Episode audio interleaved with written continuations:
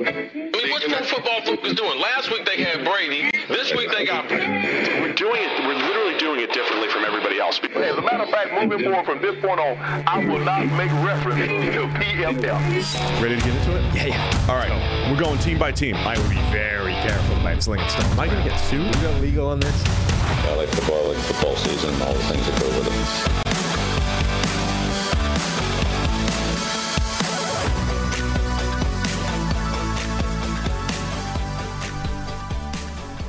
Another day, another dollar, another draft show on the PFF NFL podcast. Sam Monson here as always. The new version of the Steve stand-in. It's uh, it's Trevor Sikkema. Mike Renner's not here, so you get to be the chair, Steve, or the chair, Steve. The chair, Trev. Look, I, I feel good. Um, it's just football got done. I feel ready to go. The bu- the blood's already flowing, so we're gonna let the takes fly on this one. Two a days. Yeah, that's what it is right now. We are we are officially in two days. It's draft. That's draft season for me. Right. It's doing two days. Which, funny enough, I actually do NFL Stock Exchange immediately after this. So Wow. we're going three days. We're Wow. going fully illegal here with uh, with how much draft stuff we're going. HR is right upstairs. I've seen them. They're in This the building. true. Don't tell them though, because I do. I, I do like it. I'm trying to get better. At it. Okay, okay. We got a fun show today, though. This is uh, episode two of our, our draft series that we're starting. Um, we're going to talk about the, the sort of recent run of quote unquote toolsy quarterbacks that have worked out or, or haven't worked out. Um, we're going to talk about the, the instant wide receiver success we've seen in the last few years. These Yeah. guys stepping in, being dominant right away. We're going to build a dream wide receiver prospect like we did for quarterbacks last week with Mike. Um, and then we're going to talk a little bit about dream scenarios for people picking in the top 10. So uh, Let's do it. Let's fire this right up. What was our uh, what's our first one? Let's talk about these toolsy quarterbacks because Okay. this is this is fascinating to me. Um, we've obviously gone on a run recently of a lot of these guys that we would talk about as as tools types of prospects working out. Like the strike rate on these guys has been pretty good recently, to the point where there was a run of three or four years where Chris Sims looked like he had the answer to quarterback scouting because Chris Sims likes toolsy quarterbacks, Right, And they've just been working out for a while, Right. so that looked great. Um, and we've, you know, when you look at the last few draft class, I think there's a bunch of guys that kind of fit into the category of these tools types players. And why that's interesting is because I think there's two of them this year in particular that are going to be relevant when, when we're talking about that. Will Levis from Kentucky and Anthony Richardson from Florida for, Mm-hmm. Right. for different you know reasons. But those are the two guys, particularly when you're comparing them to you know the Bryce Youngs of the world, um, who like his only flaw essentially is guy's really small. Right. Um, right. So when you're comparing him to those two guys, like the tools, I think are going to start to be relevant. But when you start looking at the recent draft classes, we've got, I would say Zach Wilson falls into the tools category, even if size Sure. wasn't there. But like, Sure. arm was a big selling point for him. And Right. Mobility was as well, even though that was probably either Arm, oversold. arm was the big one. Yes. Arm was the big one for most. Um, Justin Fields obviously was a toolsy type of quarterback. Trey Lance, huge toolsy type of quarterback. Right. Um, Justin Herbert, certainly relative to Joe Burrow and to, to Tua, Mm-hmm. was the toolsy type of quarterback. Um, Jalen Hurts, a little bit later in that same Yeah. draft class. Yeah. Uh, Jordan Love as well, I think, was more of a toolsy type of quarterback. Um, then you got Daniel Jones from that 2019 draft class. I think was quite toolsy. Turned out to be a little toolsy, didn't Well, he? certainly arm again was always a big thing about him. I don't think anyone really understood for some reason, and even now I don't understand it, how he's so successful running the ball. Mm-hmm. But toolsy. Uh, 2018, Josh Allen, obviously, the king. the, the prototype, The king. toolsy quarterback. Yes. Lamar Jackson as well, just because of the freakish athleticism. Um, you know, the arm is obviously very different, but it falls into that category as well. And then you go back to 2017, and you get, you know, Patrick Mahomes, um, Mm-hmm. Deshaun Watson. I think to a degree, Trubisky was probably quite a toolsy quarterback. I'd consider him that. didn't Yeah, re- yeah, work yeah. out. DeShone Kizer was certainly a toolsy quarterback. Definitely Yikes. didn't work out Yeah, it didn't work out. so that that's kind of our run over the last sort of five years of quarterbacks and, and how they've worked out or not. I didn't put Kyler in there on the basis that, you know, big arm, athletic. But right. Small dude. I don't think you can be toolsy if you're five foot six. No, yeah, I think he can be toolsy. Really? Yeah, yeah. But I think you, kind of what you're talking about there, and as you list off a lot of those quarterbacks, there's there's a different varying degree. Like like when you brought up Lamar Jackson and Josh Allen back to back, hmm.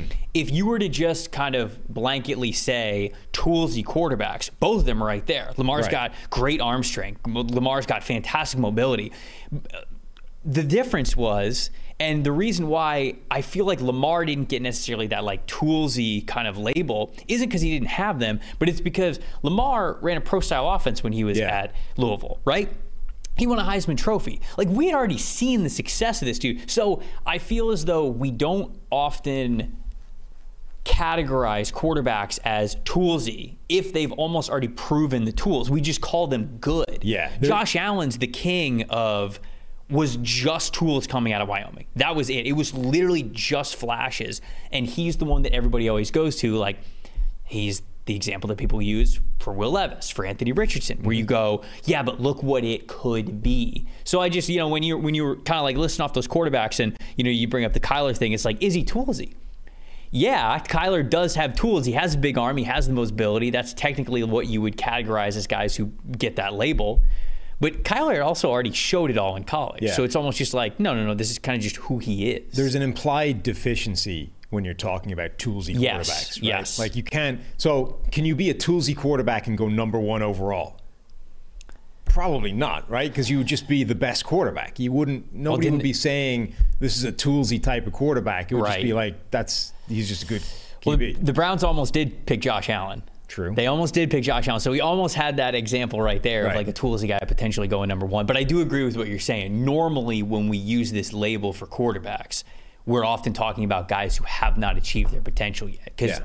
of the of the guys with the tools who have already become good, we just simply call them good. Like Right. what you said, the guys who go number one overall, you just call them good quarterbacks. The analogy I used at the time for Josh Allen is we called him an IKEA quarterback, right? Because Some assembly required. You, well, yeah, exactly. There's a box, and all the stuff you need for the thing, whatever it is, is in the box. Yeah, sure. But you have to put it together. Sure. And maybe somebody threw away the instruction manual, so you just got to figure it out. But Right. like, that's what he is. He's just like a box of bits, right? Like the, the arm is there, the size is there, the, Right. the processing ability is there somewhere. Like it's all in there, but you have to figure out how to take this box, get all the bits out, and put it together and assemble NFL quarterback. Well, as uh, as somebody who put together a bed frame a couple weeks ago, bed frame. let me tell you, I think I know exactly how to make the most out of these quarterbacks that we're going to talk about here on today's show. That frame feels like quite a low hanging fruit of the Come on, IKEA don't like, take, hierarchy. don't you know? take this away from me. Okay, come on. all right, it took me it took me like two hours to still do it. I'm Okay, proud of it. fine, the bed that's has fine. not caved in. Well, that's a good start. Okay, Yeah, thank you. that's a good start. Thank so you. let's let's uh, move this forward to this year because Will Levis, the Kentucky quarterback, and Anthony Richardson, the Florida quarterback. Those are the two guys that we're going to be talking about the most as toolsy types of quarterbacks. Let- I Mm-hmm. want to start with Levis because it feels like he has the highest ceiling in terms of where he can go in this draft, not where they can be in two years' time. But Sure, right. Where, like, if a team falls in love with Will Levis, how high could he actually end up getting taken? Mm-hmm. I, top five. I mean, legitimately, it feels like he's got that kind of hype. Now, it was a little crazy when we started to get those whispers a couple of months ago that Will Levis could potentially be picked in this range, but it seems like there's a lot of mock drafts recently that have him in the top 10, and it feels like we're just kind of all accepting that. Um, and we, we've seen this happen, I think, in drafts past. Shoot, you go to last year, I know it wasn't the quarterback position, but I think if you asked a lot of people what they thought of Travon Walker, let's say in January, everybody would have been like, yeah, really good athlete, uniquely built alien type of athlete. Guy has a lot of tools, uh, but would probably be back end of the first round, early second round kind of a player. You'd probably settle in on back end of the first round Right. just because you don't let guys that are that freakishly athletic get out of the first round.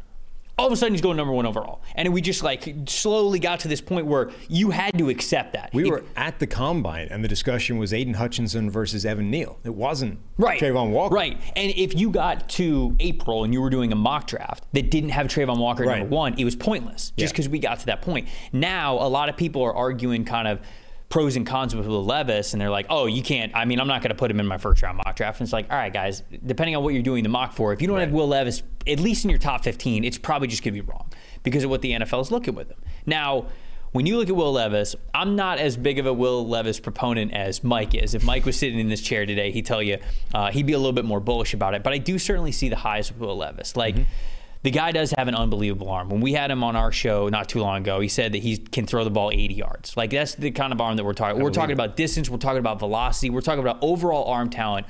Totally there with him. the level of quarterbacking when it comes to just like IQ, understanding, wisdom of the position, he doesn't really have that, right? I mean, he, let's face it, he couldn't beat out Sean Clifford at Penn State. That's and that's why he transferred to Kentucky. Now I think it was great for him and all around. That first year that he was at Kentucky, he was a first year starter. So yeah, he's going to have some lumps that he went against. This past year, dude, he's throwing to nobody. Right. There, there's nobody on Kentucky's offense that's doing anything outside of Will Levis. He was, I can't remember exactly the stat that, that Mike has, but there is a demanded tight window throw stat that Mike continually references with Will Levis. And the times in which that he was required to make an NFL tight window type of throw because of the lack of separation that his receivers got was so high, so far above what the average is in the NFL and in college football. And it just goes to show there were no easy yards for this guy. Yeah. There were no easy throws. Now, that's not to say that he made every throw perfectly,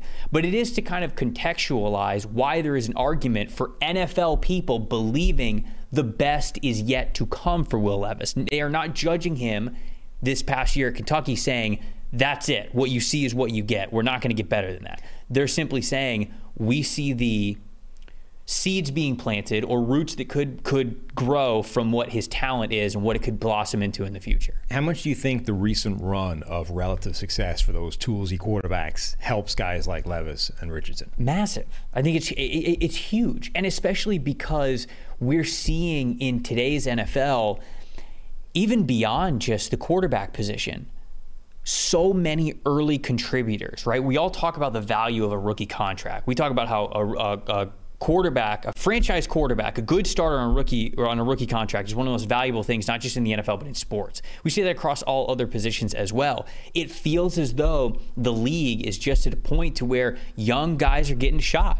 Right, we see this in college football as well. These freshmen, these sophomores, they're getting on the field. That's the recruiting pitch to them, and it's happening. And it just feels like overall, where football is right now, coaches and teams are okay with starting these guys at a younger age or younger into their rookie deal. So I, I, believe 100% you're correct. The run on success in even even if it's sporadic examples goes into that imagination of okay, but what if this guy is Josh Allen? You know, like what if this guy does pan out the way? I mean. Brock Purdy's probably an example too, right? Not necessarily a toolsy quarterback. It's not that same kind of player, but you go, damn, if you draft the right guy, you get him in the right system, you give him some confidence, look what happens. He right. just he, he plays well, and I think all of these examples are whether you want to say positive or negatives into the imagination of some of these GMs and head coaches that they can get the most out of these guys, not in year two and year three, but in year one maybe. So I also think there. I mean, there are obviously people in the NFL that do value the tools more or as much as anything else. You know, they're really fo- fixated on that kind of thing. And if you're one of those guys, you are going to push guys like Levis and Richardson up your draft board relative to everybody else because you're going to hate Bryce Young if that's the only thing you love. Right. Like if you if your sole thing is I need a six foot five, 230 pound guy that can run, mm-hmm. you're going to hate Bryce Young because he's six foot 190 maybe. You know, right. at the very most generous interpretation. He's probably right. smaller than that. Right. He's tiny.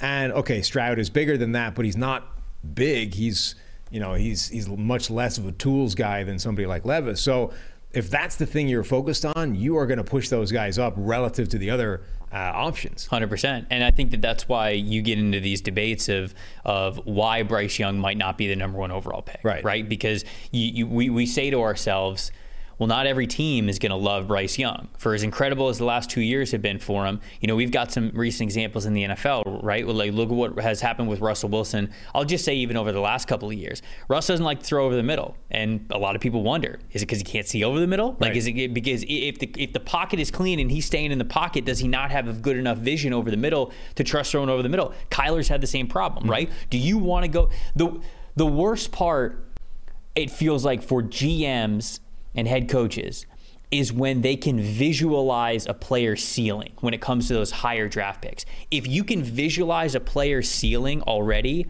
it I don't want to say deters you from taking a player high, but it might give you a little bit of hesitation. Whereas if you go, Yeah, okay. I mean, like Bryce Young's been fantastic. We've seen him; he's been fantastic. But like, is the height going to be an issue in the NFL? Have we seen those issues with smaller quarterbacks? Like, and then you go, but Levis, Right. Levis could be different. And and you, and you play and you play this little what if game in your head. And I think sometimes it can be, be very dangerous. You know, I go back to the the the Family Guy sketch where it's like, sure, yeah, a boat's a boat, Right. but the mystery box could be anything. Right. It could even be a boat. You know, and I think that that's sometimes the game that these GMs and these head coaches have to play, and some are better at managing that than others. Definitely. Um, this extra show, the extra podcast we're doing right now, would not be possible without Western Southern, our uh, title sponsor, the guys that have the plaque on the wall and help power this whole thing. The PFF podcast is sponsored by Western and Southern Financial Group. While you focus on your roster moves, Western and Southern helps advance your money moves. Buying your first home, planning to start a family, wondering how to make your money grow. Western and Southern's playbook of life insurance, investment, and retirement solutions helps you rest assured on game day. Team up to understand needs and address goals with a game plan built just for you. Get started at westernsouthern.com forward slash PFF. Westernsouthern.com forward slash PFF. Um, let's move on to wide receivers. Okay. Um, I'm fascinated by this run recently in the last few drafts of how many good wide receivers have entered the league and been good right away. Like you look at last year's draft class Drake Yeah. London, Chris Olave, Garrett Wilson, Jameson Williams basically redshirted last year and still somehow managed to look dangerous. Yeah. Um, Jahan Dotson was way better than I thought he would be. Uh, even Treylon Burks, like a lot put on his shoulder, but when he was healthy, Mm-hmm. he looked was way better than I thought he was going to be. Christian Watson didn't do anything for the first half of the season, then really broke out with a, a ton of touchdowns. Even in the second round, guys like George Pickens, you know, you can go quite deep into this draft. Like Romeo Doubs was the guy getting all the, the preseason hype, didn't necessarily uh, continue that, but was still dangerous. You go back a year, that's obviously Ja'Marr Chase, Jaylen Waddle, DeVonta Smith, Kadarius Toney didn't do anything with the Giants, but now looks devastating in limited action with the Chiefs. Um, Bateman's been injured a lot. Elijah Moore has been that whatever weird thing is going on with the Jets. Um, and then, you know, you go back a year before that. Okay, Henry Ruggs obviously is his own case, but Jerry Jeudy, CeeDee Lamb, Justin Jefferson, Brandon Aiyuk, Tee Higgins, Michael Pittman. Like, we've had this insane run of a lot of really good wide receivers and a pretty good strike rate. And these guys hitting the ground running mm-hmm. like right away. First of all, what do you what do you think is driving that instant success? I, I I do think that a lot of these wide receivers are a lot more ready for the NFL because college, I feel like over the last couple of years, let's just say over the last five, six, seven, whatever it is, has become a lot more pass heavy, right? And I feel mm-hmm. like you are seeing more advanced passing attacks in college. Like you just have a lot of this, whether it's spread concepts, air raids, whatever you want to call it. A lot of these teams they're living in a lot more 11 personnel, just getting more wide receivers out on the field. There are more wide receivers that are getting more experience on the field than I feel like have been in the past. So this is a building into them getting a ton of experience in college and when they get to the NFL, it's not like this is all new to them. I feel like they're very used to being the man, like being the go-to guy. So that kind of target share isn't unfamiliar to them. In, in fact, like that's probably what they're used to, right? They're, I feel like it would be worse for some of these guys to come into the NFL and it's like, all right, you were used to getting 10 targets a game at Ohio State or USC or Alabama or wherever it was. Now you're getting one. And I feel like that's more of an adjustment than even getting a full time load in the NFL is. Not to say there's not a learning curve when you're going up against different defenses, but I just feel like these guys are a lot more ready. And we're seeing it all the way back at the high school level, too, right? You've seen the growth of. Um, 11 on 11s, these uh, Elite 11 camps, these 7 on 7 camps, and like all this. And, and what are those doing? Those are developing skill players, particularly wide receivers. So even going back to high school, a lot of how recruiting is done now is is much more friendly to developing these skill players to where when they get on campus somewhere, especially a lot of these four or five star guys, they're expected to be able to play right away, and they can. And then all of a sudden, now you've got these guys who juniors might have three years of starting experience as like serious skill player guys at legit universities. It's not this this a four-star guy who went into a smaller program who just happened to be the best wide receiver there. It's guys from Bama, from Ohio State, from from all of these major college football programs. So I think that kind of goes into it. Is just sure we're seeing a increase of passing game everywhere, but it's always a trickle up effect. High school gives trends to college, which gives trends to the NFL. And I feel as though we are now at the point to where a lot of those big changes that have been happening in high school with high school offenses and recruiting camps has bled into college and how colleges go about their offenses and how they utilize their star players. Now we're seeing more of those guys ready to contribute early at the NFL level. It would be really interesting to go back, you know, a number of years and sort of work out what the totality of snaps looks like for a wide receiver by the time they make it to the NFL now versus, you know, 10, 20 years ago because with all these spread offenses, like not only are they giving these guys more opportunities, but there's more wide receivers on the field at the same time, mm-hmm. right? So even if you come right. in and for your first couple of years, freshman, sophomore, even if you're buried on the depth chart behind a couple of superstars that are heading to the NFL from the first round, you can still be the third guy running 25 snaps a game mm. or running 25 routes a game in a way that probably wasn't an option 10, 20 years ago. Like you would just be sitting on the bench watching this happen. Right. And then when that guy leaves, now you get to step up, and that's the first time we get to see if you can even do this anymore. But now those guys can almost apprenticeship from the game. Like they can actually be running routes, developing, getting coached, presumably during the week, mm-hmm. you know, because the tape is still there, even if you're not getting the ball because it's going to the first round superstar. Somebody is still going, okay, here's what you need to work on. This is this was sloppy, this needs to be fixed, blah, blah, blah. It feels like these guys are reaching the point where by the time they get to the NFL, just the number of snaps they've played, Correct. the number of routes yes. they've run yes. is immeasurably more than it was yeah. in the past. They're much more experienced now. Being a rookie does not mean the same thing today, especially for the skill position wide receiver specifically for this conversation than it did 10 years ago. It's just not the same conversation. Right. I, I think before, if you weren't a first round pick wide receiver, it was really hard to be a difference maker early on in your career. Now you got Amon-Ra St. Brown's drafted in the fourth round, and this dude is leading the Lions receiving corps. Right. Like he is, he is the main passing weapon that they have, and I just don't think that that was ever really a thing. Ten to at least to the extent that it is today. I agree with you. Now that being said, this does not sound like it is as good a wide receiver class as the last few. So in addition to just we've this I think what we just talked about is absolutely real and it is becoming easier and easier for wide receivers to enter the NFL and be successful right away. Mm-hmm. I think we've probably also seen a run of three or four very good wide receiver draft class. Yeah, we have. And it's it's it's not going to be as strong this year. I think depending on who your wide receiver one is, I mean, I think it's probably three different players that I've heard a lot. Quentin Johnston's the one from TCU that I hear a ton about being potentially wide receiver one. Jordan Addison. The former Biletnikoff winner. We talked. I know we talked about this a little bit pre-show. Um, the former Biletnikoff winner, who's now at USC, Jordan Addison. He's a lot of people's wide receiver one as well. There's some love for Zay Jones from Boston College as, as a wide receiver Zay one. Flowers, he, right? He's just sorry, yeah, Zay Flowers. Who did I say? Zay, Zay Jones. Jones. Say, oh yeah, okay. Um, please don't let me mess that up because I'm going to a million times this draft season, and I need somebody to beat it out of my head. Uh, Zay Flowers, where he's not built like a traditional wide receiver one, but he gets a lot of production and he has a lot of separation ability. So I know a lot of people like him. But I think for Flowers to even be in the conversation as a potential wide receiver one in a class unfortunately goes to show you where the ceiling of it is, especially compared to last year. I think whoever you have as wide receiver one in this year's class is probably wide receiver six at best in last year's group. Now, people that listen to the podcast a lot will be familiar with Steve's model. Are you familiar with the model?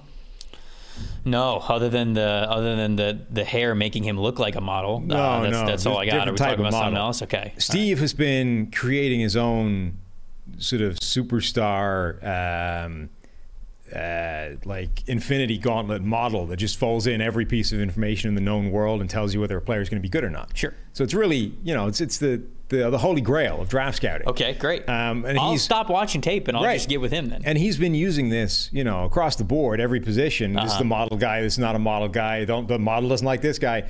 So he has sent me what is essentially a composite of the consensus board for wide receivers mm-hmm. and the model right? So top right, the consensus board and the model likes these receivers. So Jordan Addison is there, mm-hmm. uh, Jaxon Smith-Njigba is there, mm-hmm. Josh Downs is there. Mm-hmm. Then the further left you go, but still up, it's the consensus board loves these guys. Model not so much. Model doesn't like Quentin Johnston as much. Mm-hmm. He's middle of the pack for the model. Model doesn't like Zay Flowers even less. Oh wow. Yeah. And then like when you go down, but right, the model likes these guys, but the consensus board does not. So who have we got down here? We've got Kearis Jackson is the furthest guy in that quadrant, um, and then you know bottom left is nobody likes him.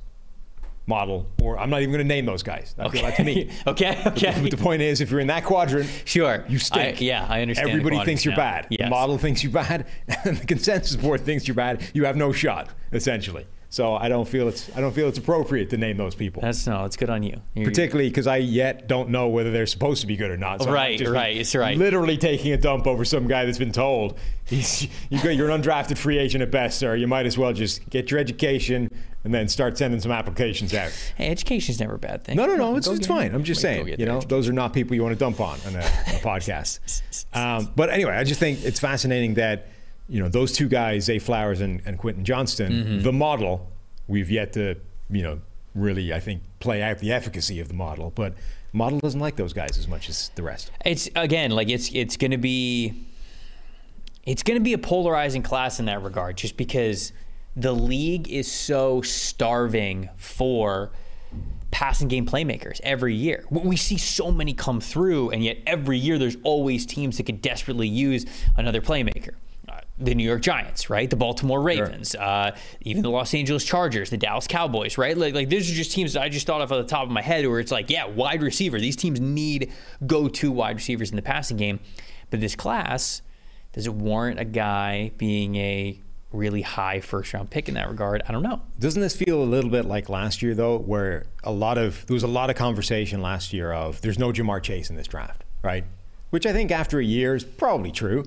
That being said, I mean Garrett Wilson was pretty useful. you know what I Yeah, mean? I always, I, I don't know. I, But I think that's true. I'm not sure that Garrett Wilson has a Justin Jefferson, Ja'Marr Chase type of ceiling to his game.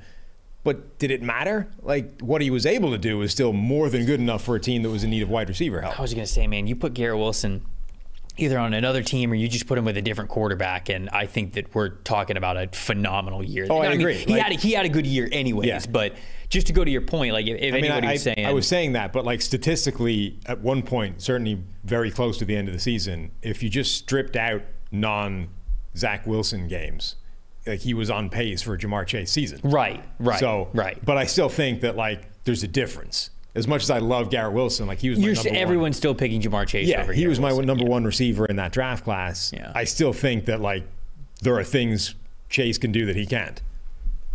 I would. I think that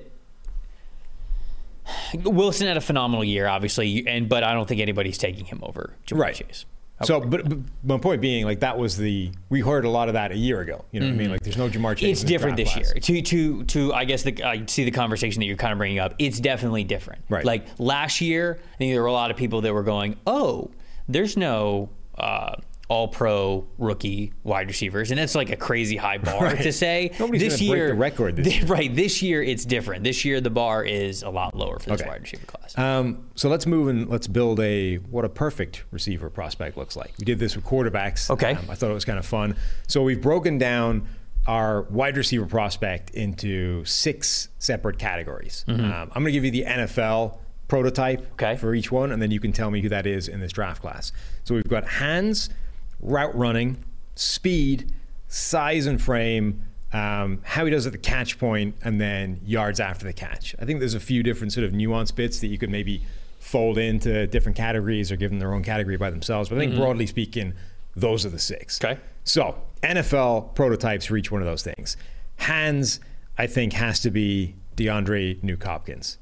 I, I maybe you can argue a couple of other guys, but I think Nuke is the guy with the best hands. I, I, I think I would agree with you. Um, maybe there wasn't as many highlights this year for him that people can point to, but Right. the dude's insane. I mean, very few, very few wide receivers can make the most out of their catch radius. We all love to talk about catch radius, right? We love to talk about how long's the wingspan, and we go, ooh, yeah, but the potential catch radius. Like, all right, if we're being honest, when you watch the tape, do they actually get the most out of Right. the catch radius? Because if they don't, like Mike Evans, for example, Mike Evans, I think, does a good job sometimes with the catch radius. Like sometimes we've seen Mike Evans sky for catches and fully extend the hands, and like he has that potential. But There's a lot of times when Mike Evans will let catches come into his chest, and then all of a sudden it's like, all right, well, the catch radius doesn't really matter at that point. Nuke not only has phenomenal hand-eye coordination, he does, I think, an excellent job of always making the most out of his catch radius, which goes into it too. Yeah, let me run through the rest. We've got route running. I've got Davante Adams. Um, yeah, I can't- I think you can make an debate it. argument for a couple of other guys, Cooper Kupp, uh, Stefon Diggs, but I think Davante Adams is the best composite of all of that. Only one I'd say is Kupp. Yeah, That's- speed. that's- It's Tyreek Hill. There is Ah, no other answer to that. Yeah, It yeah. is Tyreek Hill. The end of the conversation. Mm-hmm. Um, size and frame. I went with DK Metcalf. I think you could make a, good argument as well for AJ Brown, fellow teammates. Um, but I think Metcalf's just, he's the guy that's just so utterly physically freaky. You know, he's the closest guy now to what used to be Julio Jones and then what used to be Megatron and Randy Moss. And, Right. like, that, I think, is DK Metcalf right now. Yeah. Catch point. You. I went with George Pickens. Um, I think you can. DeAndre Hopkins is in that conversation again, but Pickens is so good with the ball in the air, and I think probably the best guy in the league already after just one year. And then yards after the catch, I went with Deebo. Different. I mean, very unique. Very unique. You can't do that. Unique wide receiver. Um, but just give that guy the ball. You stand can't, back. you can't say unique? You can't modify unique. Unique means one of a kind. so Oh, sure, sure, Very one of a kind. Yeah, I see what you're saying. Yeah, I see what you're it's saying. just bad. Yeah. It's bad. No, it's good. Bad You- no, you caught yourself. That's I know. good. Well, only after I said it, and therefore it looks stupid anyway. Um, but yeah, like Deebo, you give him the ball, you stand back, you watch. It's just it's different. Nobody else can do that. Yeah, um, the I guess I'm trying to think in my head. The only one that I would really argue with route running would be Cooper Kupp, but I think you just you have to give it to Davante Adams. He's I, I said this a couple of weeks ago. There are other wide receivers who maybe you could put the value on it being higher. Like for example, like people look at Tyreek Hill's speed and what kind of a weapon that is with and without the ball, and say that's the most impactful, valuable wide receiver in the NFL. Sure. And I would understand that argument. When it comes to mastery of the position, I would tell you that there's nobody better than Davante Adams. Yeah, I would. T- I would tell you that he is the master of the wide receiver position in the NFL. So the only one that I would argue with Cooper Kupp, uh, it- with that one, would be Cooper Kupp. Speed. There's no debate with Tyreek Hill. Um, what was uh, what were the other ones? Size and frame. DK. I mean, again, like I, Mike Evans is probably up there, but he doesn't use it as consistently as DK does. So I agree with that one, especially with the size and strength combination Yeah. of what DK is. Um, who's catch point? George Pickens. man, this makes my this makes my heart so happy because I feel like I was I was uh, carrying the flag for George Pickens a lot last offseason. I had him at wide receiver one at one point. Wow. Um, I had him at wide receiver one, I think, at the beginning of January, and then I went back and I I ended up having Drake London and Jameson Williams above him, so I ended up with Pickens as wide receiver three. But even I am shocked at just how continually dominant he has been going to the NFL level, mainly as a contested catch wide receiver. He was nuts. And I think people in the chat are probably going to freak out about you having a rookie as the best contested catch wide receiver. Don't care. But the thing is, is that if he's not one, Right. he's top, he's like top three already. What he was able to do this last year, just the contested catch percentage, I feel like was insane from him. 68% of contested catches It's last stupid. year. If you're above 50, you're doing well. 68 is nuts. Stupid, just absolutely stupid. Uh, and then yards after catch, Deebo. I can't argue that. Who, who else am I going to go with? I mean, There's a lot of good yards after catch wide receivers in the NFL. So this sounds insulting. Yeah. Like even like Cooper Kupp, phenomenal. Justin Jefferson, phenomenal. Stefon Diggs could be fantastic as well. But Deebo is different. The only thing that's slightly weird about it is because he's such a, a strange positionless type of player, so many of his yards after the catch plays are not like conventional wide receiver plays. You know what I mean? They, they sort of specifically manufacture Sure. yards after the catch touches because he's so good. But it's like I don't think that's a negative on him. I don't think it's a negative, but what I'm saying is like how many other receivers maybe would be able to do some more special things after the catch if they got given those kinds of shots. Sure. Like, like I think Tyreek Hill is one of the best run after the catch receivers in the oh, NFL. yeah, it has to be, But he doesn't necessarily get as many of those opportunities. AJ Brown's also phenomenal after the catch. Right. Yeah, I think. Garrett Wilson was incredibly good after the catch. Well, it's because he's so dude so quick. Yeah. Right. Just he gets that separation, creates the the throwing window, and boom, he's off to the races. Like it feel it feels insulting that we don't have AJ Brown on here, but uh, he's within the conversation of a couple of these categories. Yeah. I just didn't. Yeah, I, I agree. I don't. I don't know if I'd put him. And there's something to that. Like the, the perfect wide receiver is the composite of this. It's not each individual one. So if you're the second best guy in all these, you're probably the best guy that the league has seen for quite a number of right, years. Right. Right. Um, all right, let, give me the uh, what does the wide receiver draft class look like for each of these? Okay, players? do you want me to like run down each of them and explain a little bit of it as I kind of go on, or do you want me to just say all of them and then we'll you we can touch on it after? Yeah, let, let's let's give me each guy and then let's give me a sort of this is him and why. Okay, all right, all right. So I can do that. Hands. Parker Washington for Penn State. I seem to be like the number one Parker Washington fan in in in the draft community right now. I, I think he's fantastic. He is a smaller guy. I believe he's right around six feet, maybe a little bit less than that, but he's a powerful dude. He's over 200 pounds. And if you're playing him in this slot, he's like a power slot kind of a player, but he plays on the outside as well. The thing that impressed me the most with him is he is consistently, consistently a hands catcher. The hands are always out and extended to go get the ball. Obviously, there's times when the situation calls for him corralling it into his chest, but most of the time, if he has the opportunity to extend for it and make the most of whatever his catch radius is, which that could be short, intermediate, deep down the field, I've seen it all from him. He is an extended, he extends the hands and he is consistently going out to get the ball and attacking the ball and doing it very, very well. His, um, catchable passes caught percentage. I said that right, I think. Over 90% this year, which is good. That's where you want to be. You want to be over 90%. He didn't have a ton of contested catch opportunities, but he was at 71% on the season. Guy is an extremely low drop rate, an extremely high contested catch percentage, and an extremely high just overall catch percentage. So for hands, I think that he is he's the guy that I point to, somebody who I really like in this class. Again, don't know if you put any stock in it or not, but the model model likes him a lot. Let's go, Steve. I, think always believed in your work, Steve. Number two, maybe in the model, two or three. I can't I can't I line those dots up properly off eyeballing it. Um, yeah, so there you go. I knew you were a smart guy, Steve. Uh, okay, next route running. I think a lot of people would expect two names here. And the name that I'm going to say is neither of those two. I think a lot of people would expect Josh Downs, who is a slot machine. Just realized that saying those words mean something different, like an actual slot machine. But he is a slot receiver machine in the UNC offense. Uh, good route runner, good yards after the catch guy.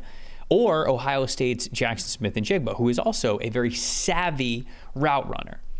My choice here is Charlie Jones, the wide receiver from Purdue. Now, Charlie Jones has an extremely interesting journey. This is another guy, not a big, not a big dude. He's not going to be a star-studded guy. He's six feet tall, about 190 pounds. Started his career at Buffalo. Okay, Buffalo University. Didn't really get on the field much. Played special teams early. Kind of played a little bit the next year, but he was like, "Look, I, I had dreams of playing in the Big Ten." Ends up transferring to Iowa. Is a walk-on at Iowa. Makes the team again. Plays special teams for him. Finally gets involved in the offense his fourth year, but again, barely. They barely Ends up transferring to Purdue. This past year with Aidan O'Connell, he had like 1,300 receiving yards, 12 touchdowns. I mean, he was an absolute monster. And the reason why is because this dude has gone to work on his craft. And when it comes to the releases that he has at the line scrimmage, setting guys up to open their shoulder and sh- shoulders and hips and then attack them the other way, going after blind spots, in routes, out routes, slants, mesh, um, skinny posts, fade routes.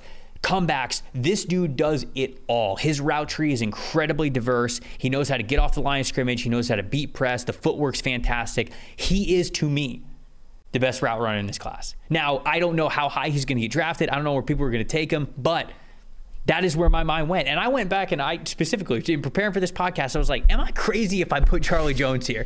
And I went, I, I sure as hell, I went back and I watched Jaxon Smith-Njigba. I watched Josh Downs. I watched a couple of other slot receivers. I watched uh, Xavier Hutchinson from Iowa State, who I think is a good route runner for a bigger wide receiver. And then I watched Jones and I'm like, this dude's feet are better. This dude's releases are better. This dude's uh, how he sets up uh, cornerbacks. He understands things so well. He, uh, he there's no route whether turning in or out or whatever. He just knows how to do it all. So he is my uh, route running champ in this class. All right. What do we got for speed? Speed, Jalin Hyatt. It has to be Jalin Hyatt. Tennessee Jalin Hyatt. Now I will say, Josh Heupel, their head coach, does a phenomenal job of scheming him to get up the most out of his speed. They play a lot of their wide receivers in the stack alignment, so it's almost a little bit of like a mini version of you know how the Canadian Football League wide receivers can Right. get a head start, and then you just start running. Well, they will play their guys in um, really deep stacked alignments on top of each other. So one wide receiver is on the line of scrimmage, the other one is behind them about two, three, four, whatever it is yards. So the guy on the line of scrimmage is taking up the player with press coverage, and the other and the other player behind them gets to get a head start before he even reaches the line of scrimmage and can even get into the contact window with whoever is playing corner up against them. At that point, Jalin Hyatt is so damn fast that if you had anybody standing on the line scrimmage while he had a head start, goodbye, it's over. It's not even close. So the speed in which this guy has is such a weapon, and Tennessee put that on display. There's not a ton of elite athletes in this class. There's not. Okay. But I think Jalin Hyatt, deep speed, he's the guy that you would want in that regard. Okay. He is approaching the Quentin Johnston area of the model. Okay. You know, where Okay. the consensus loves him. The model, not so much. he is I will I will tell you and a lot of people are worried about him because he is just a speed guy. Like he is somebody who you are either running a go, a comeback, a post, or maybe a deep dig route over the middle. There's not a lot of versatility to his route running right now. There's just not. So I think he's very limited in his production and what he was asked to do at Tennessee. He was just put in a really good place to make the most out of the, the thing he does Right. that he has that is very elite. So size and frame. Who's our DK? Size and frame, I well, don't say don't don't say who's our DK because catch point is a little bit different than that. I think the, the guy I have for catch point's a little bit closer to that, but I did go Quentin Johnston for size and frame just because of the players that certainly are going to be picked high in this class. He stands out literally because he is bigger, Yeah. because he is a good athlete at his size. You get guys like Jack Smith-Njigba, Josh Downs, um, Jordan Addison, Zay Flowers, a lot of these other guys who might be picked in the top 50 or around the top 50 uh, they don't even come close to having the size and the frame that Quentin Johnston does. So it feels like if you're going to take a bet on one of those guys in this class, it would be him. Though the production isn't fully there for him, I still think he's a really good athlete for a player his size. I think there is some route running versatility and potential that hasn't even really been asked of him yet that he could be even better at in the NFL. Um, and I do think that he has shown maybe not as consistent as you want, but some good contested catches and making the most out of his frame, and, and especially because he's a guy who I think is going to test well explosively with the jumps. So I think that that goes into it too. What do you think he's going to run?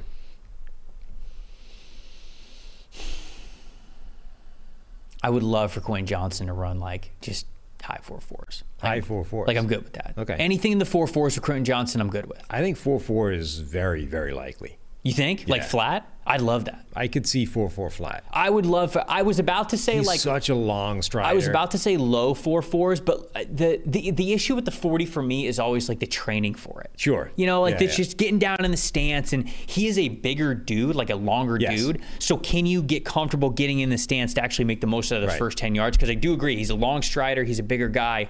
To be safe, I'll say low four or I'll say high four fours, but he I think when you get him in stride, Yeah. he's a four four and flat kind of a player. there's enough quick twitch that I don't think he's I don't think he's dead over the first ten yards either. So I think he should be alive, you know, after ten, and then once that stride hits, just takes off. Hopefully, would love So I to could see, see it. it. I could see four four. Would flat. love to see it. All right, catch point. SMU's Rashee Rice. Um, Rice has been pretty dominant, especially in the red zone over the last couple of years. This year, he took his game to another level. This dude, it just loves to be physical with you, straight up. People play press coverage on him, and he welcomes it. He loves the contact window. He loves getting shoot. He loves dictating the contact coming off the line of scrimmage. He'll run a lot of uh, a lot of go routes up the sideline, a lot of comeback stuff. Um, a, a lot of it is very like sideline work, Mike Williams esque, where you're just he is not going to create a lot of separation for you. But SMU continually was just like I'm going to bet on my guy versus their guy, and he always seemed to come down with it. He he felt like a bully in that regard, where he was just going up against corners that did not have the strength level to go up against him, and I felt like. Um, I, I thought the contested catch percentage would, you know, and, and this is maybe a little unfair to him. You mentioned a contested catch percentage that you like to see is like anything above 50%. Hmm. I believe he had 16 contested catches on 33 contested catch opportunities. So Right. it's a little less than 50%, but it's right there at that 50% number. So Sure. he is somebody who I think dominates at the catch point with strength. So he's the guy that I had to pick there. Okay, last one, and then we'll run through them all. I think Okay. we have a little graphic. Uh, yards after the catch. Uh, Zay Flowers. I think it's got to be Zay Flowers. Zay Flowers is one of the only uh, wide receivers I think in this class that brings you that. If you're looking for any sort of Deebo Samuel type ability, that's this guy. I think he is a really great separator, especially when you get him into the open field. If you allow him to run mesh concepts, if you get him with like deep over routes, like if you get him the ball even behind the line of scrimmage, some wide receiver screens, this guy can really hurt you. I think he's one of the best separators in this class. Now, I think there are other, I think there are better, maybe cleaner route runners But when it comes to the athletic ability of separation, I feel like Zay Flowers is one of the best, if not the best, in this class at that. So he can definitely he can definitely improve how clean his route running is, how he sets cornerbacks up to get them to open up their hips one way, and then he puts his foot in the ground and boom, turns the other way, things like that. Um, but I think that that can certainly come in the NFL. What I love about him is he already has the athletic ability to be a yards after catch guy. All right, so there we go. We built uh, the perfect wide receiver, NFL wide receiver prospect from this draft class. Um, now let's talk about what the dream scenario is for each team currently picking in the top 10. Ooh, okay. So it's got to start with Chicago. We talked about this a little bit last week with Mike. Me and Steve talked about it a bit. What is your dream scenario for the Chicago Bears, given that they start with the number one overall pick? Uh, I think the dream scenario for the Chicago Bears is Indianapolis gives you three first round picks to go from one to four, or like whatever it is. Right. That's that's the dream. My only stipulation for any trade haul is that one of the first round picks has to be next year. Yeah. I want two first round picks next year, just in case oh, for yeah, the hundred Fields thing doesn't work. Yeah, and uh, Ballard doesn't seem to be like a guy who's going to give up three first round picks, especially to move from four to one. So I think that what ends up happening is you get a one this year, you get four this year, you get a first round pick next year, and maybe you get, you know, a day two pick three years from now. Or like, I think a lot of that though depends on just is. how like, just how frustrated Jim Irsay is. You And I think mean? the Jim, not only does that go into it, but also I think there are a lot of other teams that would consider moving up to number one, right? Number one's going to be for sale for the Houston Texans at two, the Indianapolis Colts at four, the Vegas Raiders at seven, perhaps Atlanta at eight, probably not though, Carolina at nine, Tennessee at 11, New York Jets at 13, Washington Commanders at 16. All of those teams will call the Chicago Bears about potentially moving up to number one. But I think their dream scenario is you don't want to go too far down Right. because you still want to get Jalen Carter or Will Anderson, but getting some extra first round picks and moving down. That's yeah, fine. I think right. four is absolutely probably the dream scenario, particularly if you can get that first round pick next year. But Ballard's going to know that too. Yes. and he's going to use that as as leverage against them. To I know. also wonder though, like just how good the scenario for them is. Like how good would the package be just to move down that one spot, just from Houston? Like particularly when you when you factor in the fact that Houston screwed that up by winning a random game at the end of the year. Like what could Chicago get simply from moving down one spot to draft a player that were going to draft a one anyway? That theoretically could be a dream scenario as well. I I just love that Chicago has the number one overall pick because it gives us some great conversations over the next whatever couple of months. So that brings us to Houston. After shooting themselves in the foot, mm-hmm. what is their dream scenario? Dream scenario is. I mean, the dream scenario is Chicago stays at number one and takes a defensive player, uh, and then they get Bryce Young at, at number two overall. It's so funny. We did so many mock drafts for Houston throughout the season, and it was just Bryce Young and all of them. Bryce Young and all of them, and now they win a pointless game at the end of the season, and now they might not have that chance. So I just think it's a quarterback one way or the other. You, you'd love for it to be Bryce Young, but if it's not Bryce Young, C.J. Stroud, Will Levis, whoever it's going to be a two, you just have to get a young. One. Yeah. I mean the sequence of optimal scenarios for them is number one, the Bears are stuck at one. They pick a player that isn't a quarterback, and you get the guy you were going to draft at number one overall anyway. Right, And the fact right. that you won the game doesn't actually matter. Yeah. Number two, um, somebody moves to number one, and they draft a quarterback that you weren't going to take. So Mm-hmm. maybe the Colts love Will Levis, and they draft all. They can move all the way to number one, and they That is the dream. Jim yes. Irsay wanders Yes. out there, stamps his flag in the ground, and he's drafting Will Levis, and then you get Bryce Young. Um, and then number three is probably you trade and get like make sure you get your guy. I think that's probably better than not getting him if you believe he's the guy, Bryce Young. I think that's probably ahead in my sequence of scenarios for for Houston. Houston. Like it's probably better to trade to number one and get Bryce Young versus sit there, let somebody else do it. and Yeah, you pick number two. No, if if you're Houston, like I said, it, it it's annoying Yes. that you would have to trade up to number one. But if you like Bryce Young more than any other quarterback in this class, and it's not even close, pay the price, whatever Mm-hmm. it costs. Like you, you won the game, you can't change that. Right. Don't compile a negative with more negatives and end up not getting the quarterback that you think is going to absolutely change the future. all right, number three, Arizona. This is difficult because they're in such a state of flux overall right now. This is another spot where I would trade down. if I was Arizona. Um, I don't think any, I don't think Arizona is anywhere close to competing. JJ Watt was the best player on that defensive line. JJ Watt is gone. Um, the rest of that defense needs a ton of work. I think the secondary already needs a ton of work. They need work at the linebacker level too, even though they drafted a linebacker over the last couple of drafts. Um, the offensive line desperately needs work. They're talking about trading DeAndre Hopkins. Kyler Murray is going to miss basically all of next year as well. So if I'm Arizona, you need help in both trenches.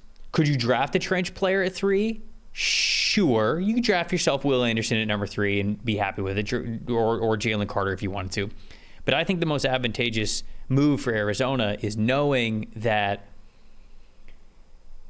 if quarterback goes one and two, and if the only other one in the conversation that a lot of people like is whoever's left between Will Levis and CJ Stroud, you then also have bargaining power with right. any of those other teams you could trade down to.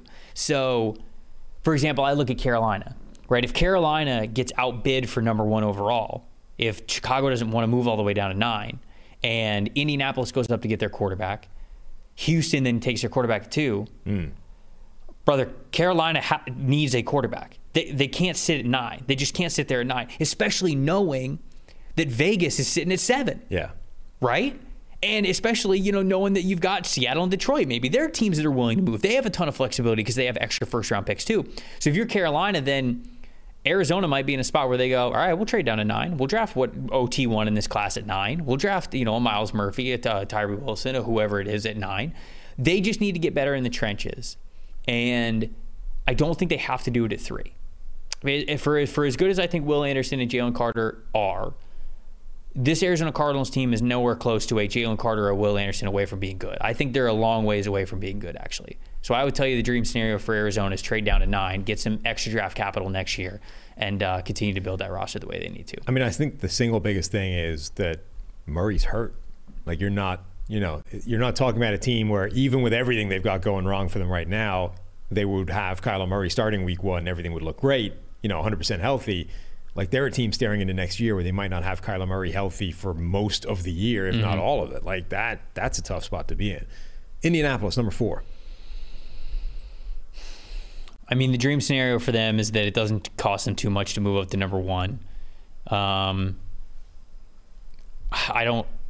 I don't really know if you. I don't know if they can live in a world where they just like sit back at number four and just take whoever's. That's left. probably too dream, right? Like right. It's, it's right. too much of a dream that they can. Well, the dream is Bryce Young. That's the answer to the question. Well, so the dream is either Bryce Young, but maybe the real dream is that they actually think somebody's better than Bryce Young, and then it's possible to draft him at four. Like if you happen to believe that either Stroud or Levis either is better right now or has a higher ceiling. See, but there's no, to me, and we're, we're getting into kind of like what you said there. We're like, that's almost like too much of the dream. Right. Like, to me, there's no way three picks go by and Bryce Young doesn't get chosen. No, no, no. But that's what I'm saying. So you if, know. if you believe that either Levis or Stroud, either right now or in the future, is the better player mm-hmm. over Bryce Young, oh. you can sit at four. Yes. Let somebody draft Bryce Young, sure. and then all you got to do is get by two more picks before sure. your guy comes up. The dream scenario for the Indianapolis Colts is drafting your ideal quarterback, whoever it is, for the cheapest price. Right. Whether that is Bryce Young and you got to move up to one and just hoping it doesn't cost you literally your entire next two years drafts, or whether it's sitting at number four, only having to use one draft pick on the guy who might be QB2 in this class, might be QB3 in this class, but that you actually think that is the best. So there's just so many different avenues that Indianapolis. Just playing the either or scenario, if they have to give up, let's say three first round picks to move to number one mm-hmm. to get Bryce Young. Mm-hmm. Bryce Young plus three first round picks or CJ Stroud or Will Levis without moving. I I mean, I think Bryce is the best. Right. By far. But that's not the question. So but like three first but that's but better? that's the thing is that I am not a proponent of bargain bin shopping at quarterback. If you have a quarterback that you think is better and you have a chance to go get him, go get him. That's that's how I view it. Yeah, but at some point the price is relevant, right? Like it, no, no, no, no. no. I mean, yeah, I'm not saying that the price is irrelevant, but like you have to do it if you're Indianapolis at this point. What are you doing if not? Because if, if you sit at four, what, what if what if you sit at four and you go, okay, well, we like Bryce Young clearly the most, but like we also like Will Levis. Okay, well, what if Le- Will Levis is gone? Are you just taking C.J. Stroud? So you're taking a guy that like, yeah, okay, we liked him how much does that change what you do in the future?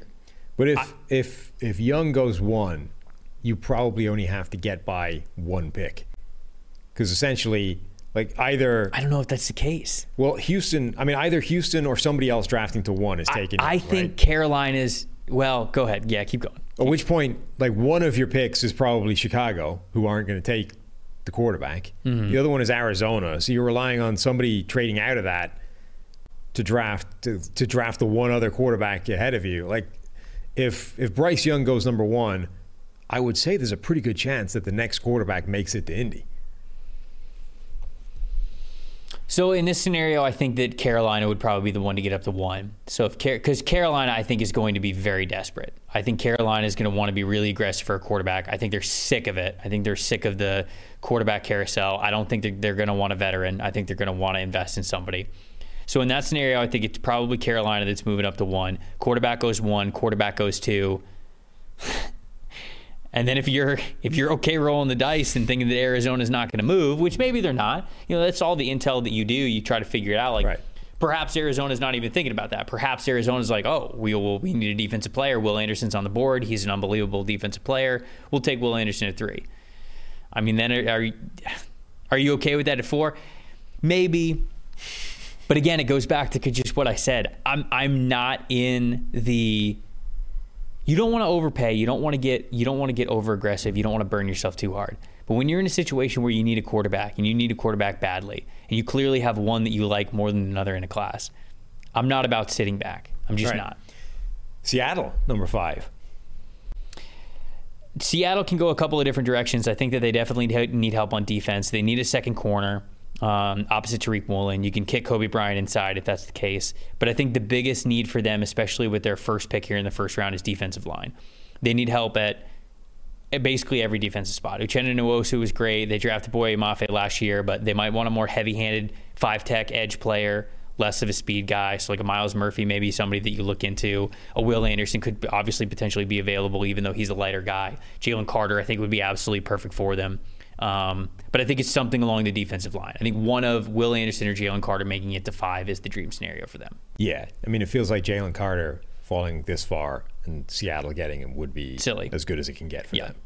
Um, Detroit, number six. Kind of the same thing with Detroit. Um, if it's a, if it's a quarterback frenzy above them, we get three quarterbacks off the board. You're you're probably still not getting Will Anderson or Jalen Carter. Maybe there's a chance one of them's left, but I'm trying to think of like dream scenario. Well, first of all, are you in the quarterback market? Um, I guess I think you are. Maybe the dream scenario is like CJ Stroud. Because Br- Bryce at six is, I mean, there's no reason Right, to talk dream. about it. We Not don't need to talk dream about it. And then, like, is is Will Levis or CJ Stroud like a dream scenario for you? Not over Jalen Carter or Will Anderson. Well, they don't really, I don't want to say they don't need Will Anderson anymore, but don't want any James Houston slander here on this show, so I won't do that. The dream is Jalen Carter. But I think if one of the top three quarterbacks do fall, you probably think about it if you're if you're Detroit. I mean, if I think you think about if it. If CJ Stroud is there Yeah. when Detroit is picking, Yeah. that's very hard to turn down because you have Jared Goff. Right. I mean, I know. Look, there's a lot of people And another year Ben Johnson too. that are really enamored with Jared Goff. Yeah. I just, you know, Jared Goff had more turnover worthy plays than he had big time throws this year. yeah. I mean, Jared Goff was Jared 20, Goff I think it was like year. 24 and 15 ratio. I mean, it wasn't good. I mean, there's a reason Ben Johnson was one of the most governed offensive minds in the offseason. Yeah. And it wasn't because Jared Goff is the best quarterback in the NFL. It was because, hey, look, he took this guy that was that was literally used as a make weight to get Matthew Stafford. Like we got rid of this guy. We took on board this guy's contract Right. to be able to get this trade done for Matthew Stafford. yeah, like yeah, that is yeah. the value that Jared Goff had at that point, and he turned this guy into somebody who had pretty good numbers, and everyone thinks played well. Corner is also a sneaky pick that I like here, but I don't think that's the dream. That's just a strategy. I don't. I don't. I don't think that's the dream. Nobody dreams of a corner at the top. Anyway, uh, number seven, Detroit did when they took a the Vegas Raiders. Didn't go well. True. Quarterback.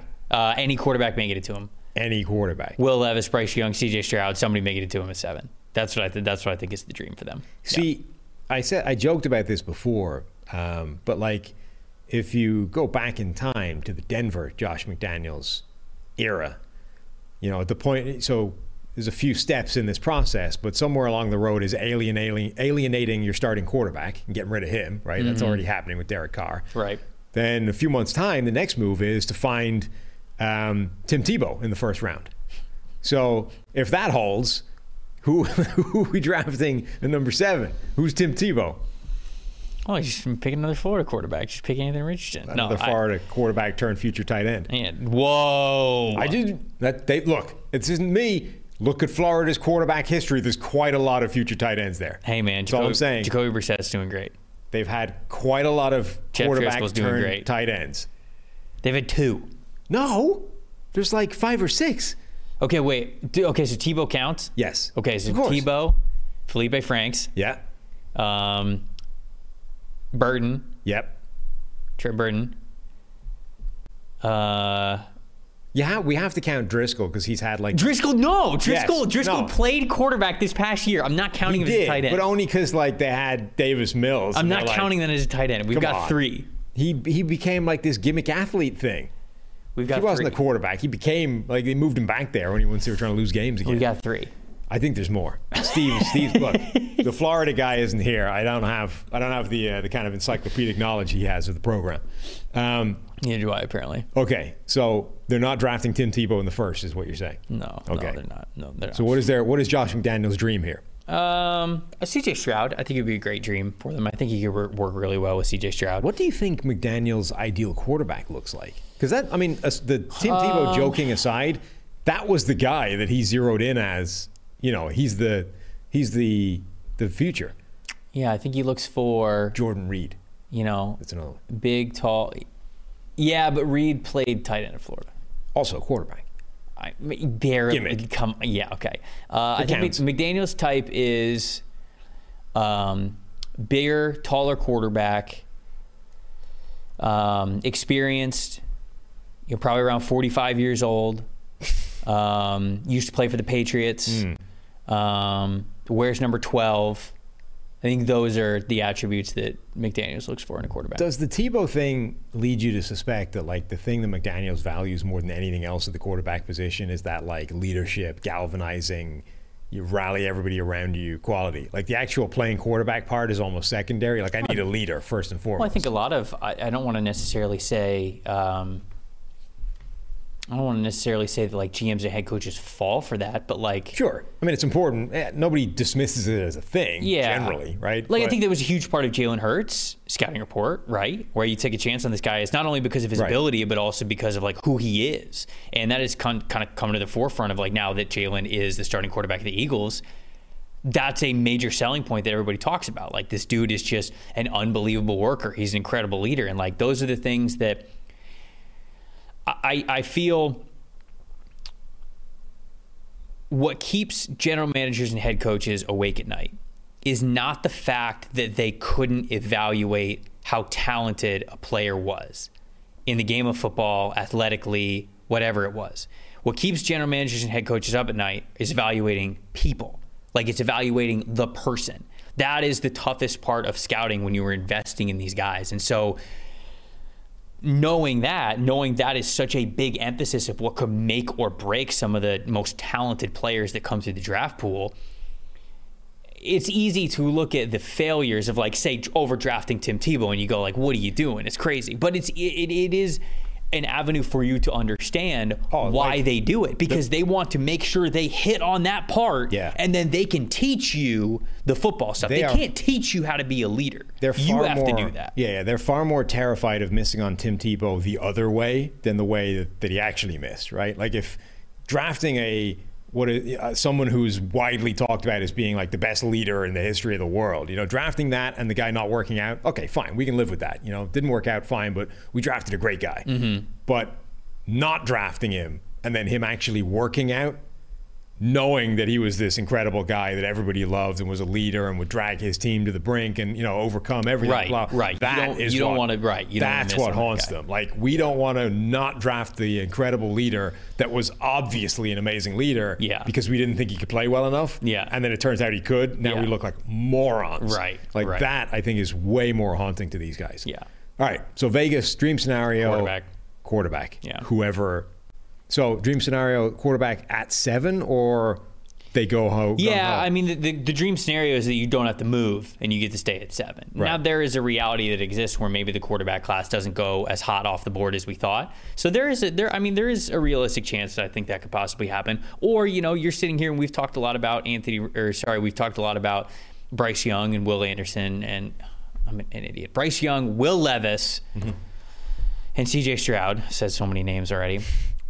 Maybe Anthony Richardson at seven. Like maybe he's the guy that you think that you could invest in at number seven overall. I think it's pretty high, but I do think that the, the league's going to draft Anthony Richardson decently high. An athletic Florida quarterback, huh?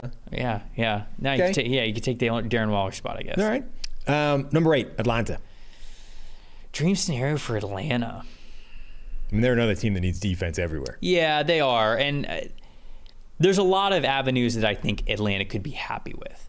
If you draft any sort of edge pass rusher, that's going to be good in this class. I, I love Jared Verse going to Atlanta. He's not in this draft class anymore.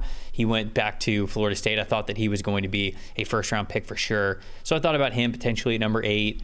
Um, the dream is obviously Will Anderson, but unless you're trading out, like unless Atlanta wanted to pop up to three with Arizona, Yeah. um, That's starting to feel very unlikely. and it's, and it's starting to feel unlikely because you are going to be bidding against teams that are going to be drafting quarterbacks. And that's a really bad place to be. You don't want to be a team who's looking to move up to number three to draft a non quarterback because you're going to pay the price to outbid teams that are trying to go. It's a just not worth it at that So you don't want to do that. But any type of edge rusher, a Myles Murphy, uh, a Tyree Wilson, those are guys who have been in this conversation. Uh, number eight overall is rich for me for both Myles Murphy and Tyree Wilson, but perhaps that could be a, a, a spot there where they end up going edge pass rusher. Bryan Bresee, a defensive lineman who I like, who's a, an uber athletic big guy who he could be a target for them there. I also like corner. I really do. Like if they take CB1 off the board to play opposite AJ Terrell, like that all of a sudden really boosts what the secondary could be. And you go with a guy like um, Christian Gonzalez, Devon Witherspoon. Those are my top two corners in this draft that I like a lot. I think this is the starting point in the range for when you could see those guys go off the board. So I don't. I'm not sure exactly which one the dream would be for Atlanta, but there's a lot of different options where they could come away and be happy. Bresee and Murphy both out of that Clemson defense, and Tyree Wilson from Texas Tech. Yes. right? Yeah. Um, Okay, where are we? Number Eight nine. or nine. Carolina. We already talked. I mean, you were pitching them for number one overall. Yeah, I mean, the dream scenario is either you can get a price for number one overall that isn't too egregious, and you go up and you get yourself Bryce Young. Um, you can move up to number three and potentially take a quarterback that way. I- I mean, the dream scenario is staying at nine, drafting, let's say, Anthony Richardson, and he fully pans out. Like, that's obviously the dream. I mean- might be too much of a stretch, but that's why I put the other scenarios out there too. I will say, obviously, Carolina has not been tremendously well run in the last couple of years, which is why people got fired. But I think there's something to be said for the discipline they had to not do something crazy last year and draft like uh, Malik Willis in the first round, right? Because just because they needed a quarterback, it's like no, we're going to take Ickey in the top ten. Where are they? Six. Um, we're going to have the discipline to wait out the quarterback thing, even though we have no picks for like the next hundred. Uh, okay, they we got up- Matt Corral out of it. right. You you end up getting Matt Corral, doesn't work out, he gets hurt. Like a lot of things didn't work out, but you're sort of seeing now that you then take another sort of swing at Baker Mayfield, which again I thought was good process that didn't work out at all. Like just felt came up snake eyes. I thought the Matt Corral thing was good process. Looks so far to have come up snake eyes because he got hurt and we haven't seen anything from him. But all of a sudden you're back now with the number nine overall pick and with a shot of doing whatever you need to do to get a quarterback. Like they through I think good process and being disciplined could feasibly emerge from this draft with a Bryce Young. Whereas the mm-hmm. alternative, like they could easily have gone, we need a quarterback now, desperately draft Malik Willis at 6 Mm-hmm. Like that would not, a year Yeah. ago, that was not outside of the realm of possibility. Yeah, and you know, I think intel goes a long way into that, right? Like you've got to trust your front office, your scouting staff to not only evaluate players, but like also know what the rest of the league is doing. You know, because the rest of the league, every single team, they're doing these mock draft simulations. They're they're doing a lot of of, of what could be, who's going to be left on the board, how when can we wait on a guy, and you always try to hit the sweet spot of like going up to make sure we get our guy, but not overpaying too much. So I do agree with you. They could have been in a position where, let's even say Kenny Pickett, right? Kenny Pickett goes off the board as the QB1 last year. He goes to the um, Steelers much later in the draft, but they could have taken Kenny Pickett at Right. six or whatever it was in the top 10, and they didn't do that. I just think that they probably had some good intel as well to where they probably wanted a quarterback, but they realized that taking one at six was going to be egregious. So, um, sure, I guess kudos for some self control there, but the dream scenario for Carolina is you're coming away with a quarterback that you are really happy with that you think is going to turn the franchise around. I don't know who that's going to be for them. Certainly, Bryce Young is, would be at the top of my list. You'd have to pay a pretty penny up to number one overall to go get him. But if you're okay with a CJ Stroud, if you're okay with the Will Levis, you know, eh, CJ Stroud's not going to be this home run pick. We talk about not every team liking Bryce Young. Not every team's going to love CJ Stroud because for as much as he really helped his scouting report in that final game against Georgia because of how well he played out of structure and under pressure. The rest of his tape this year under pressure was bad. I mean, he he he I think had a 39.5 passing grade under pressure this year. T- like terrible. Hmm. And think of think of who Ohio State is playing. Nobody's outside of Michigan. And he was awful under pressure. We thought he was bad under pressure last year as a sophomore, and I think he him his grade under pressure was like 60.3 last year. And it dropped all the way down into the 30s this year. Terrible. But against Georgia, the best defense that he faced, the biggest moment, the brightest lights, he had an 82.9 grade under pressure. That was the best game that anybody had seen from him. and It's the final game that we saw from him. But all that to say, some teams are going to look at that last game and be like, see, Right. I told you, look how good he can be under pressure. And other teams are going to be like, mm, it's one game. So there's no guarantee that he also could go. He's like a lock for the top three. He could maybe slide a little bit, and if he does, maybe that's the dream scenario for Carolina.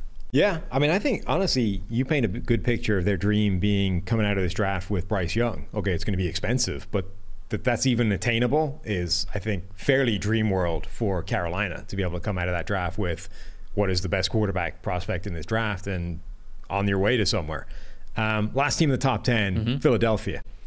I mean, is the fact that they're picking in the top 10 dream enough? Yeah, yeah. They're in the NFC Championship game and they have a top 10 draft pick. Uh, I mean, just they could they could win the Super Bowl and have a top ten draft Yeah. pick. It is it is absolutely wild, and there's not a lot of weaknesses for this team. Right, it kind of depends what their offseason is going to look like. It kind of depends who they're going to lose. James Bradberry is playing unbelievable for them, so I feel like if they can bring him back, they probably will because they probably think they're they're in a long term Super Bowl window. But if they don't bring back James Bradberry, Christian Gonzalez, Devon Witherspoon, getting CB1 in this class at number 10 would be incredible. I would love to see Devon Witherspoon in this Philadelphia Eagles defense. I think that that would be a ton of fun. I think that that could be a dream scenario for them. And maybe an, an, an interior pass rusher, like if Bryan Bresee happens to make it to number 10, you put the athleticism of Bresee next to the uniqueness of Jordan Davis, hmm. and all of a sudden, like that's a pretty nasty interior defensive line. That is just some unique size, strength, speed, ability from both of those players. That's a very Philadelphia move as well. And like, it, 100%. to It's future proof that defensive line again. you know, and I can sit here and say, like, this Philadelphia Eagles team adding Bijan Robinson would also be like unfair. But is drafting a running back at 10 Right. a dream? I don't know. Bijan's the best to choose from in this class. He was one of three blue chip players that Mike had that we talked about on It's Just Football. He had Will Anderson, he had Jalen Carter, and he had Bijan Robinson as the three blue chip prospects in this class. So if you get one of those guys at number 10, is it still worth it, even if it's a running back? Maybe for a team like Philadelphia, but that's probably where I would look. Something along the defensive line, or then if you want to get crazy and throw Bijan Robinson into this, I guess you can. That would be fascinating. It would be I'm, fun. I'm a lot. I over the over time, I've become a lot less entrenched against drafting running backs high versus paying them. Like I actually think because of the rookie contract scale, even the most egregious running back contracts in the draft are not that bad. Like the No, thing that fine. you really don't want is the Zeke Elliott contract. No, no, just Like, absolutely. That's the worst thing you can do Yeah. when it comes to running back value. Yeah.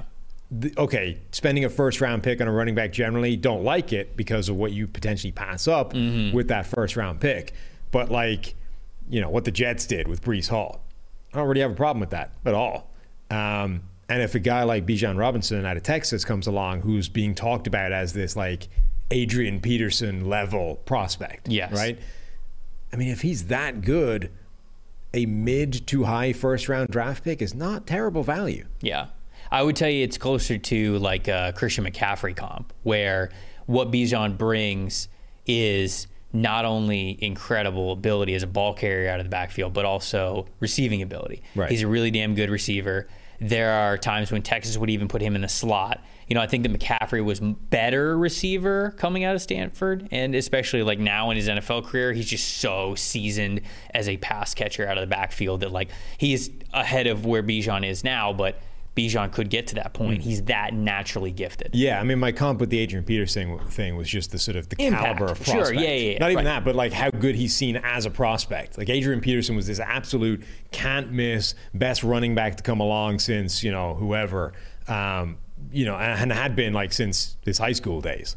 Mm-hmm. Like that was a guy who was being talked about as he could have gone straight from high school to the NFL. You know, we have to wait Right. to get through this Oklahoma career before we can finally draft the guy Right, in right. the top 10 somewhere. Yeah. Um, so, like, that's the kind of caliber of prospect we're talking about here.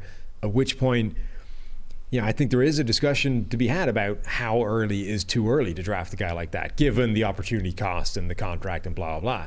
And I think it's probably higher than certainly a lot of people, certainly a lot of people that have PFF attached to their names would would want to admit. Well, that's that's the thing, man. Me and uh, Connor Rogers on the NFL Stock Exchange podcast, we do mock drafts all the time, and we'll get to the twenties of mocks, and we'll go like, all right, well, where, where's Bijan Robinson going to go? You know, like Right. even Daniel Jeremiah from NFL Network, I think his mock that he put out last week, he had uh, he had Bijan Robinson going 28th to Buffalo, wherever Buffalo's picking, 28, 29, whatever it is, and. Um, I think everybody who makes a Bijan Robinson selection in the late 20s says, well, he's probably going higher than this. Yeah. We just don't know where. We don't Right. know what team is going to take a chance on him, but he's just going to be viewed as one of the best prospects in this class. And also, I, I think this is probably bad process and some kind of fallacy. But if I'm Philadelphia and I have a second draft pick coming along at 31 or wherever it might end up being, Mm-hmm. somewhere at the back end of the first round, I'm going to be more inclined to take that oh, yeah. risk. For Not- sure. It's not even a risk. I mean, I'm more inclined to accept the loss Well- of opportunity because I get another opportunity in 20 more picks. and, and that's, you know, oh, wait, are you saying the teams at the back end of the draft? No, if I'm Philadelphia, I would be more inclined to take a running back. Oh, at 'cause 10, you have another knowing that I have sure, a second sure, first sure, rounder coming along than if I just had the one first rounder. Yeah. It's like this is your guy. You get a running back. I'm Like, well, Yes. I, I also need a defensive tackle. You know what I mean? Right, Like, I'm right. more inclined to do that, knowing that I have another pick, 20 picks coming down the line. 100%. Makes it a lot easier. And I don't know that that's necessarily smart, but I, I think that's a psychological thing that will work in his favor for a team like Philadelphia sitting there. Yep. I agree. All right. I do agree. Those are de- dream scenarios for the top 10. There you go. Trev, Mm-hmm. appreciate it, sir. You've done a fine Steve impersonation, minus the hair. I was gonna say, I need to grow out the hair, And and, I need to, and I need to buff up on my Florida quarterback, tight end, Tight end. But I'll be yeah, ready next pathway. time. I'll be ready. You also need to grow about a foot, but these are these I'll all just, things, I'll just pump the chair up. these are all things we can work on. yeah, You know, for next time. It's all teachable. I have, Um, I'm a toolsy guy. I got all the Exactly, tools. Full exactly. circle pod there. Full circle pod. That's why you're a pro. That's why you're on three podcasts today.